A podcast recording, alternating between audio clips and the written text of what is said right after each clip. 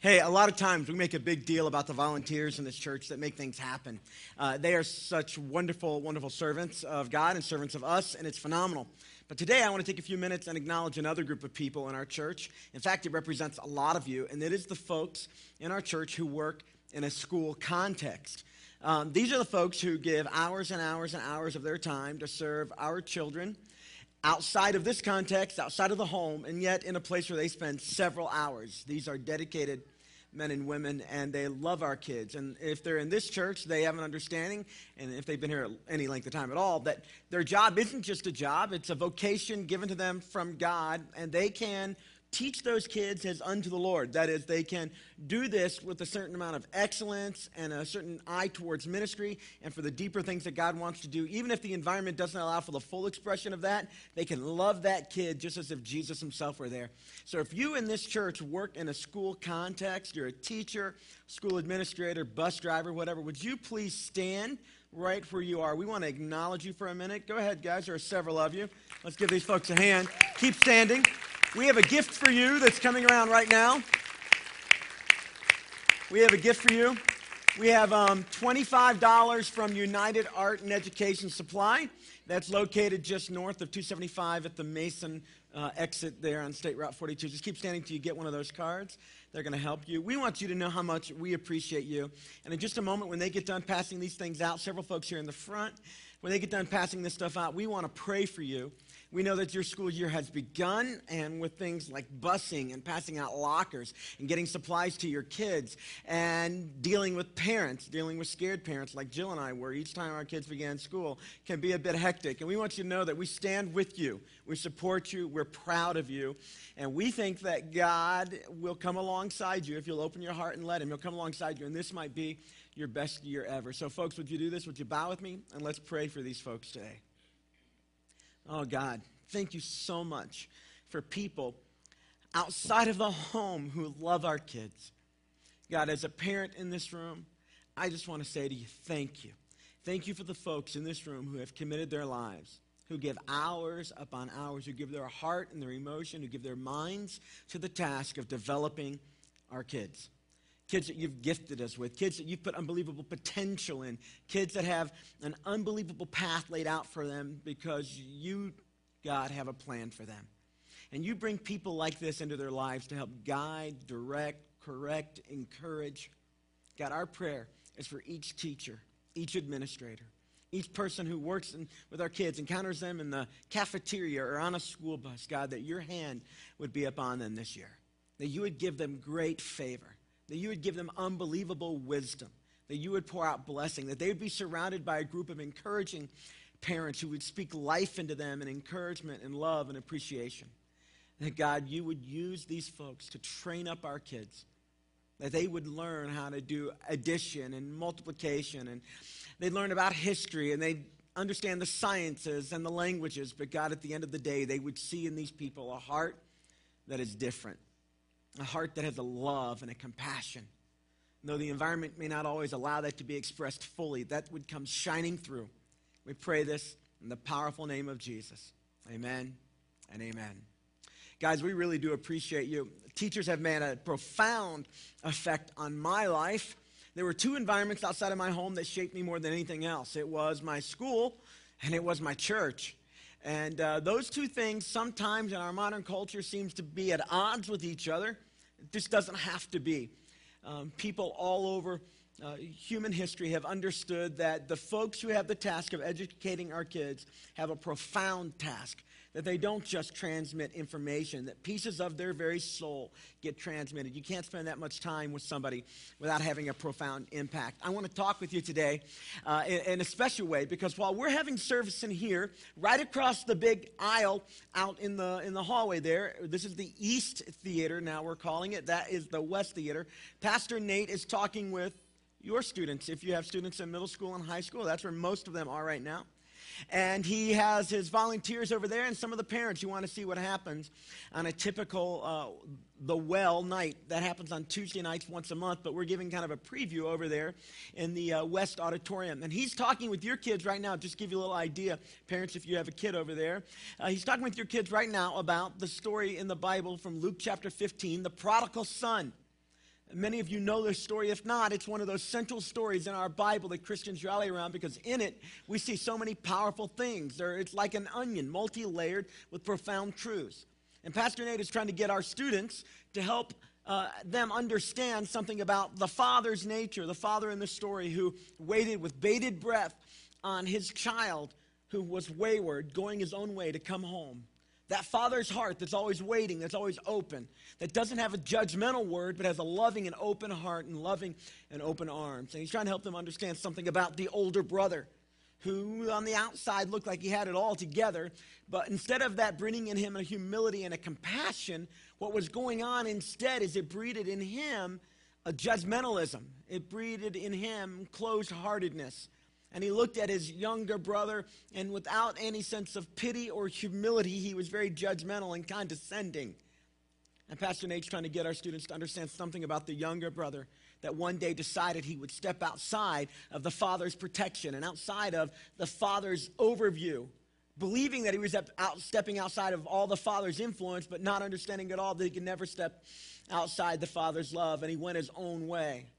And one day, when things got really bad, the Bible says he came to his senses and he made his way back home, and there he met his dad. Now, while Pastor Nate's talking to your children, to your students, if you have them, if not, this is our church family. They are our spiritual nieces and nephews. About those issues, I want to take us to a corollary issue. In fact, we're going to look at some of the same passages there in Luke chapter 15 by the time we get to the end. But I want us to look not just at the story of those three characters, I want us to look today at something that's pretty profound. I've had a lot of time to think over the last 10 days or so. I've had a bit of a medical challenge, and it's made me feel my age. I, I feel all, every bit of 29 years old today. I feel my age. I, I, it made me feel a bit helpless. I have fallen in love with my wife all over again. She is a dear hearted servant. Many of you know Jill, my first wife, right over here, don't you? That's a terrible joke. Every time I say that, I get, I get groaned. But she, I've fallen in love with her all over again, and I've had all kinds of time to look at the scriptures I've had all kinds of time to look at all kinds of dynamics in my house I haven't been able to do much of anything else but go to the bathroom and think a lot and take medication and have sometimes strange and odd thoughts. And if by chance I run across one of those in my notes, I will try to filter it on the fly. It's amazing what medication will do for you. But I've had a lot of time to think about this concept. If you follow me on Twitter or on my Facebook, I, I put it on there this week. And it comes to us from the Bible, the book of Proverbs. And I'll read it for you in just a moment. But the idea is this. Your heart is very important. At the center of the story of the prodigal son are two sons with heart issues. They had heart disease. And the father wanted nothing more than for his sons to not just get life right, he wanted nothing more than for his sons to get the issues of the heart right. In fact, the father in the story of the prodigal son, he represents clearly our Heavenly Father. And while your Heavenly Father has an opinion about the way you live life and every single decision you make and who you do life with and where you spend your time and your money and who you connect with and how you connect, He has all kinds of opinions about that. And many of those are recorded for us in the Bible. What He's most concerned about today and tomorrow and for the rest of your life is the quality of your heart. It's the most important thing. It's not a new idea for God. All the way back in your Bible, in the book of Proverbs, in chapter 4, there's this verse that reads this way Above all things, above everything else, guard your heart, because it is the wellspring of life. Out of your heart flows all of life, every issue of life, every decision, every turn, every movement, every interaction is guided, is directed by your heart. And so the wise people of the Old Testament, under the inspiration of the Holy Spirit, both in its writing and its recording, it is preserved for us this way. Above all else, guide your heart. I knew that Pastor Nate would be talking to our students today, and I wanted to talk to us as their extended family. For some of you, it's the exact family, it's the physical, earthly family, but in a spiritual sense, those are our kids over there. And I wanted to talk to you today kind of as if it's okay a little bit, if you'll let me do this for just 25 minutes or so, as, as a dad, um, as a spiritual father, for just a few minutes. To encourage all of my brothers and sisters here in this room our hearts towards our children in that other room. And not just in the West Theater, but in all of these side theaters down through here, where loving people are pouring in and have carved out time to pour into our kids, even if they're not yours. You may not know this. The Bible has said that we are knit together like a family. We're called brothers and sisters, and we do this life in Jesus together. We do. And it makes a big difference. The quality of our heart makes a big difference in how we do this life together. I'm a dad. I have four kids. My oldest, my oldest child, my only daughter, just went to college. I've got to change subjects quickly because I will burst into spontaneous tears. It's happened for the last month or so. It's gotten me to reflect on all kinds of things. I have read countless parenting books.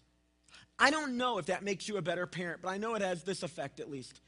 It shows you just how dumb and stupid and bad you can be when you read parenting books. I mean, I think sometimes the authors of these parenting books have the express purpose, or at least it's the effect it has on me, of trying to make me realize just how much I don't have it together.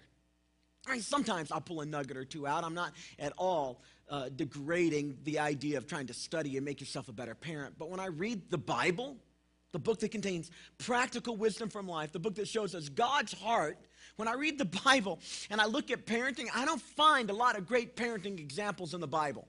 I'm not going to lie. You go all the way back to the first few pages of your Bible, there's Noah.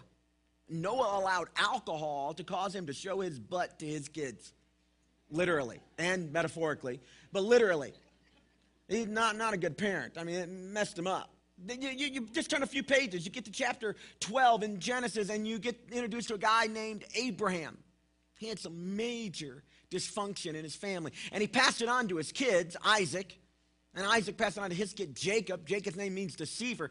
And he had 12 kids. And if there was ever a dysfunctional family, as you read their story, I'm telling you, friends, you read your Bible, you don't get a lot of pictures in the Bible of great parenting.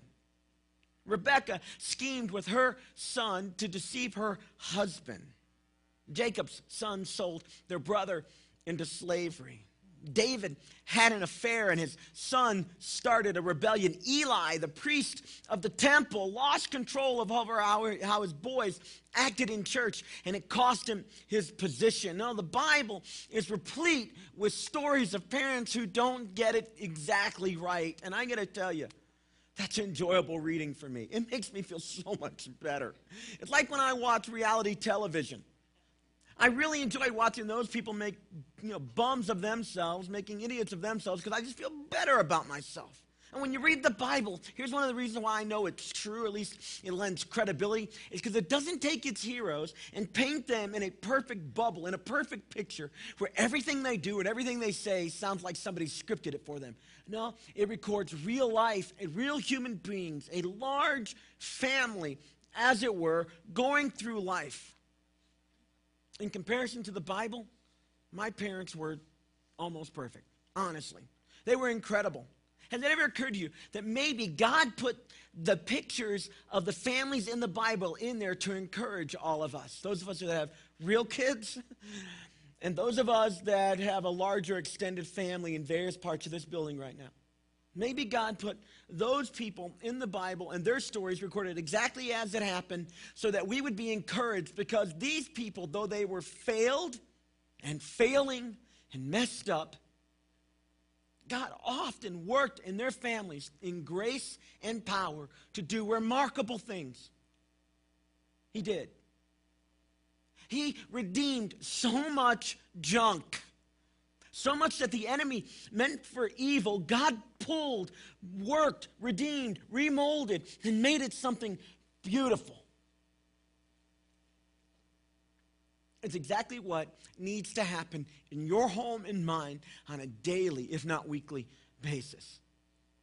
It's exactly what needs to happen in a church grace and mercy being dispensed regularly.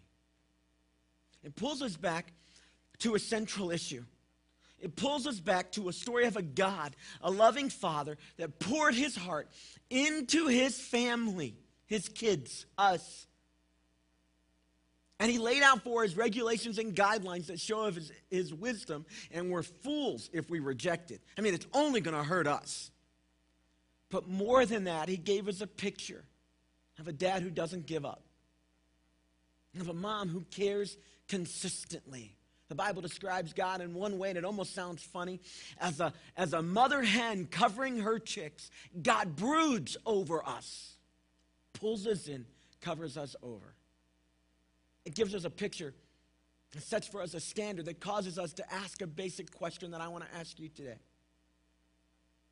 It's a question that gets to the root of all the issues that are going on in your family, all the issues going on in your home. It gets to the root of all the issues going on anywhere in your life, and it's this simple question How is your heart today? Really? Last week, I sat in this room, right, right over there. I, I wasn't feeling well, I'm not going to lie. I, I, actually pulled a, uh, a, kind of an internal struggle. I, I was wondering, you know, I have a great excuse, I was thinking, not to go to church today. Then I caught myself and I was like, whoa, I'm just like church people. Oh my gosh. it was crazy. Like, you know, like even this morning, I'm like, it's a holiday. If I wasn't speaking, I don't know. It's, you know, rained all night. I have great reason not to come. Thank you for coming today. But I remember thinking, I have great reason. And I almost talked myself out of coming, but I thought, you know, I need to get up. I need to support. I need to encourage. It's exactly what I'd want the people in our church to do. So I got up. I came over. I sat over there. And man, the worship just pulled me in as, as we began to sing about our great God. And I felt my heart softening up a little bit. I didn't have a hard heart, but I just wasn't ready, you know? And I felt my heart getting, getting ready without me even realizing. And I was just kind of pulled in. I found myself just spontaneously thing, saying things to God as we were singing. I kind of stopped singing the words on the screen and just kind of said to God, you know, I, I love you. Thank you for taking care of me. Thank you for my, for my family. Thank you for my wife. And I felt overcome with gratitude. And then Greg got up here and he shared with this congregation a powerful message. I felt like direct from the throne of God. If you weren't here, you need to go online and listen to it. And he talked about the issue of our hearts. And it got me thinking. In fact, all that I'm really saying today just kind of comes from the overflow of my interactions with that message all week long because honestly, I didn't have much better to do in terms of what I could do physically and emotionally, but beyond that, I didn't have much better to do because I felt God doing some real heart surgery on me. I've been reflecting on this idea of my kids leaving, knowing that Pastor Nate was going to speak today.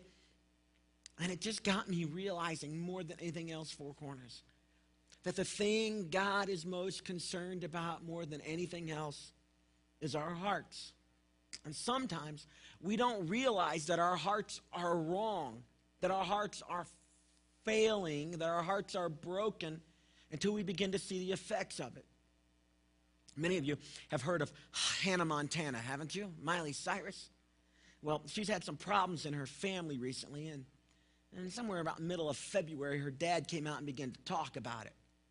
And he said, in effect, that what he had hoped was, is by putting his daughter in the middle of stardom, in the middle of Hollywood, what he'd be able to do is put together some, I don't know, positive, friendly, encouraging messages, wholesome values that kids everywhere could watch and enjoy. And he thought that that would be a good thing. Just before they started out on this journey, his whole family gathered at their church and they all got rebaptized, just as an effect to kind of dedicate their hearts to God and to keep away evil, is the way he described it. And he said there's something happened along the way. You can read about this. Just kind of search, you know, Billy Ray Cyrus and avoid all the achy breaky heart ones and get down to the one about, about parenting. And here's what he says. He says, I should have been a better parent. He says, listen, he says, I should have said, enough is enough. It's getting dangerous, and somebody's going to get hurt. I should have, but I didn't. Honestly, I didn't know the ball was out of bounds until it was way up in the stands somewhere. I think this is every parent's nightmare. That somehow life is going to happen. We're going to interact with our kids, our spiritual kids, or our real kids, or our, our earthly families, or our spiritual family. And we're going to come to the end of it and not realize that we've been playing ball and the ball has been out of bounds up in the stands somewhere. That happens all the time. You've seen it. I've seen it. I've been a participant in it. And I think that what God has drilled down on me this week has been, and what Pastor Nate is trying to get your kids to understand today, is it's not your experience, your knowledge, or your skills that is the most important thing you have.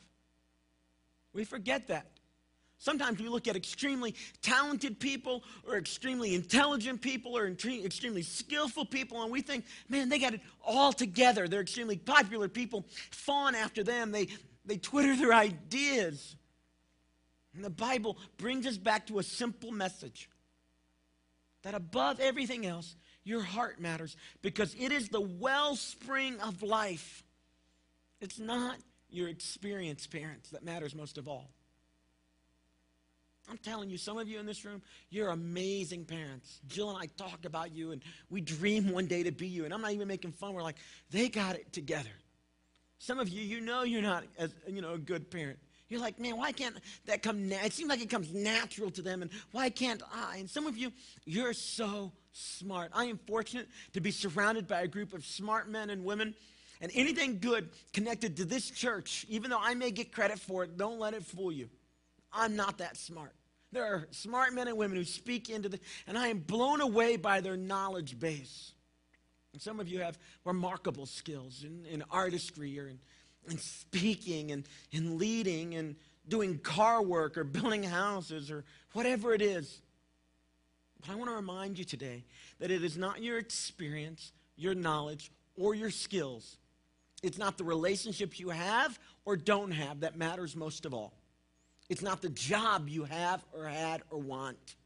It's not what people think about you. It's not what you would like to project about yourself that matters most of all. Your heart matters most of all. It is the wellspring of life, Proverbs 4:23 tells us. It was the fundamental problem at work in that home described in Luke chapter 15, the story of the prodigal son. Two sons grew up in a home. It happens, it happens, it happens. With evidently a pretty good father. And their hearts didn't quite connect right. There was a blockage, there was a problem. I want to talk to you about why your heart is so important for just a few minutes. I want us to linger in the moment of last week. I have a fear as a pastor. As a dad, I've observed it in my kids. As a human being, I've observed it myself. As a pastor, I've certainly observed it in church. And that is this cathartic effect that happens sometimes when God moves in a powerful way. It's a powerfully good thing on the one hand. We have a sense that God visited us, that we had a special breakthrough, that we heard God speak, that we had a moment of insight, we had a flash of clarity. Our, our heart was laid bare and it was illuminated for a moment, and we got a sense of what we needed to do. We got a sense of who God was calling us to be. It's powerful. We leave changed. Our hearts are lifted. Our emotions are moved. The weight is taken off of our shoulder. It's extremely cathartic. The challenge, on the other hand, is, is sometimes we think, or at least it appears to me, maybe in my own life, that we get the sense that the cathartic effect is really what God intended. That what God wanted to do is simply lift our spirits, give us insight, direct or corral us. And I want to let you know that while God is interested in lifting our spirits, if you came in today heavy hearted, turn to God. He is the lifter of our heads. He is. He's the one who turns our eyes from downtrodden to looking up and looking out. Well, God wants to direct our lives and corral us. What He really wants to do is reach in and begin to work here because your heart is extremely valuable. And it gets bumped around and bruised in this life. Sometimes it gets bumped in, uh, around and bruised because of things that have happened to you. Sometimes it gets bumped around and bruised because of choices you make. Sometimes it gets so bumped and so bruised that I think we forget just how important it is. Every Monday night, my family goes through a ritual. We gather up all the trash in the house, we put it in the little receptacles out by the driveway, and we march it down to the end of the driveway. It contains remnants of our life from the previous week, unless we forgot to take the trash out from the previous two weeks, which has happened many times in our house. We don't, by the way, post a guard in the garage to make sure that nobody disturbs our trash. We don't, you know, watch with bated breath and hope for the moment that the garbage truck comes and picks up this trash and carries this valuable thing to where, no, it's trash. It doesn't matter. We don't watch it. It sits out at night, all completely unguarded. Why? Because it's worthless. I'm afraid sometimes that we treat our hearts the same way. And what God wants us to remember is that, that we need to make it a top priority. We need to set sentinels in place. We need to put watchdogs on alert because, above all else, our hearts matter. It's a top priority. And we can be lulled into thinking that because our hearts were strangely moved in a moment or two, that something profound has occurred. And on the one hand, it has. But God's engagement of your heart was never meant to be a momentary thing. It was meant to be an ongoing, forward happening, daily walk with Him in a way that keeps our hearts within the guardrails. That's why Solomon says, above all else, guard your hearts. Here's why he says it because your heart is the source of all that you do. The Bible says, listen to this out of the abundance of your heart, your mouth speaks. If you took an inventory of your words for the last 30 days, it would be over time, maybe not in any one instance, you can hide it for a moment, but over time, your words become an accurate reflection of what's going on inside your heart. So I ask you again how is your heart today? Out of the abundance of the heart, the mouth speaks. The Bible says that the heart can become extremely deceived, making us think that we're all okay. And if we don't take careful inventory here and there, we don't let God reveal to us what we need to know. So the Bible reminds us in the New Testament that God is greater than our hearts. It's why sometimes it bothers me, although I think people mean well when they say, let your heart guide you. Let God guide your heart, and then let your heart guide you, is the point I'm trying to get at today. Out of your heart comes everything. It's like a, a deep well out of which the spring of your life happens. You put pollutants in the spring, guess what happens to everything downstream? They get touched by those pollutants. You, you dam it up, everything downstream is, is hindered. Likewise, if your heart isn't soft and pliable to God things, it messes up everything. You know, the problem isn't the problem in your marriage, most likely. Oh, that's where you feel the tension, isn't it? The problem isn't your wayward child. These are, at the core, heart issues. God wants to come alongside of us. The reason why some of us in the room feel so much pain at rejection isn't simply because God made us to be knit together and to be in community. It's because our heart priorities are out of alignment sometimes. The reason why some of us feel so much personal loss when we don't hit the goal, make the achievement, cross the line, isn't because God simply wired us to achieve, although He has. It's because our priorities are out of alignment. The reason why men in their 40s begin to unbutton their shirts and wear gold chains and let that gray hair pop out isn't because they're really young and hip and cool. It's because heart priorities are out of line. We got to guard our hearts because our hearts are extremely valuable. We have to guard our hearts because our, our hearts are the wellspring of all of life. Listen to me, church. We have to guard our hearts because our hearts are constantly under attack. Sometimes I ask my kids, "How you doing?" I've been talking to my daughter. We've been learning the joy of, of texting. Um, I've been learning. She's been fine, and I'm learning that you know, trying to hit her at her, you know, right where she is, and it's all good. And she, like me, she doesn't really like to talk on the phone. And so, are you okay? And she, she, knows me. She knows that what I'm really asking is how you doing, and I mean so much more than just simply, are you okay? But can I tell you, as I've drilled down because I've had some time to pause this week, what I'm really asking is this, honey, Ellen, how's your heart doing? I want her to know that her heart is going to be under constant attack. It's one of the things I want her to understand about this world. I don't want to make her frightful or afraid because the God we serve is greater than any any force in this world, the forces that harm and attack our hearts. God is great. I don't want to be afraid, but I want her to know that she has to be careful with her heart. She can't be careless. She can't be cavalier. It's one of the values I want every kid in this church to understand. It's one of the values, if I can just be honest to you, my brothers and sisters. It's something we've got to take very seriously because our hearts are constantly under attack. There is an enemy of your soul, and he is against God, and he's against anywhere that God shows up. He's against churches. He's against families. He's against marriages. He's against schools. He's in your classroom. And he doesn't want any God stuff to happen.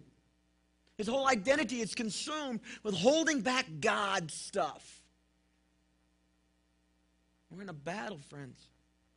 And it moves us to be serious, to not just have moments of deep reflection and feel a release, but to linger long enough to let God show us where we need, where we specifically need the tweaking.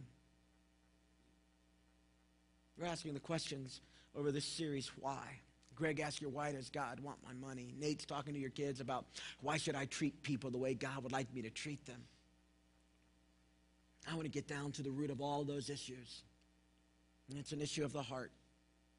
Let me ask you five or six clarifying questions, and then I'll close. Is everything okay in your heart today? I don't want you to do what my kids do when I ask that question. You know, how'd school go today? Are you okay? Yeah, fine. So let me just ask you these, these few clarifying questions. Today, right, like right now, are you mad at anyone at all? I mean, is there, the Bible would define it this way, and, and the words might sting just a little bit. Is there at all a root of bitterness in you? Have you allowed a hurt, something that happened on the outside, to get internalized and harden your heart? Are you mad at anybody today? Are you waiting around for somebody to come to you to make something right? I mean, do you play the scenario in your head where they finally apologize, say the words? That's normal. It's also evidence that maybe there's some unguardedness, some woundedness in your heart. Have you had any extended imaginary conversations with anybody lately? I, am susceptible to this. Jill will catch me talking to myself a lot, and I let her believe that because really I'm not talking to myself. I'm usually chewing somebody out. It just comes out. I'm, I'm, I'm not even kidding. You know what that is? That's an evidence that my heart is a little unguarded. And I say things that I would like to say, and I need therapy, friends, clearly. I know I'm not the only one, but have you had any extended imaginary conversations with anybody? Maybe somebody who's passed and you couldn't even have a real conversation with them. Here's the one that got me this week. Do things come out of your mouth on a regular basis that you have to apologize later for? It's like you can't control yourself. Are you like me and do you excuse it as an in the moment kind of thing? And you don't really want to accept the truth that out of the abundance of your heart, the mouth speaks? Have you secretly celebrated somebody's failure? Is there anything going on in your life that deep down you pray, you hope that no one discovers? We have a saying on our staff that where there's hiddenness, sin is likely to be found. Are there some questions that you hope no one ever asks you? Have you recently lied to someone that you love? I could keep going. But I wanted us to dig down for just a moment and get past the simple how is your heart? We have to guide our hearts, friends. We have to take this seriously. It has to be done daily. David said when he wrote in the Psalms that he has to come regularly to the sanctuary of God for the covering and for the inspection. That's why we want you to come to church. That's why I want you to get in a small group. That's why I want you to serve. That's why I want you to love your wife. That's why I want you to love your husband. It's why I want us, as the collective family of God, to model soft heartedness before God for our kids. I want them to know that deep down we love them, but that we love God more. And we let that wash over our lives and build a fence around our hearts and protect us from the fiery darts of the enemy, the way the Bible describes them, extinguishing his flame so that our hearts stay soft and pliable before God. How's your heart today? Here's why we have to do that, guys. Because if not, we will simply be like a thermometer in the world. We will be reading the emotion, we'll be experiencing life. When what God has called us to do is not be a thermometer, He's called us to be a thermostat, where we actually begin to set the temperature of an environment, where we don't just experience what happens with our kids, we begin to have ongoing influence, deep, profound influence in their lives. God doesn't want us to simply be experiencing life and reserving hurts. He has called us to something more. He hasn't just called us to eternal life, He's called us to a better life. And it begins with your heart. This is what He's been teaching to me. I got a glimpse of His heart for me in Luke 15, the words behind me on the screen. Here's what it says. While he was still a long way off, the younger son, on his way home, his father saw him and he was filled with compassion for him. And he ran to his son and he threw his arms around him and he kissed him. The son said to his father, I've sinned against heaven and against you. I'm no longer worthy to be called your son. And listen to the heart of this dad. It's the heart of our heavenly father towards us. It's the kind of heart he wants to build in us. The father said to his servants, Quick, bring the best robe and put it on him. No second rate stuff for my child. Bring a ring on his finger, the family signet ring. You're part of us. Put sandals on his feet, a sign of royalty and privilege. And bring the fatted calf and kill it. And let's have a feast and celebrate. For the son of mine was dead and is alive again. He was lost and he was found. So they began to celebrate. How's your heart today? How's your heart with God? How's your heart with the family he's put you in and the relationships you're in? How's your heart with his bride, the church? Where does God need to do some work? Well, I put together some next steps for us. So, inside of your offering envelope, there was a connect card. You probably filled out the front already. Why don't you grab that out? I wonder if there's anybody that would say with me, next step A. It's the effect that God wants to do if He can do the cause in us, get our hearts soft and pliable and keep them there. I want to be more of a thermostat in the spheres of influence God has placed me in. I want to be more of a thermostat. I'm tired of just riding the wave of life. I'm tired of just letting it happen. I want God to get my heart in a place and create in me the ability to have influence on the world around me, His influence shining through me. I wonder if there's anybody that would say, on a practical level, here's what it's going to take. I'm going to do a better job of building some God time into my fall calendar. If that's you, let me tell you, we have small group signups coming up. It always takes some time to carve out. We're doing a profound, deep, heart moving spiritual campaign as a church this fall through a book called Crazy Love. I encourage you. Get in a group, study that book together, and let God do some work on your heart and keep you in the place where your heart stays soft.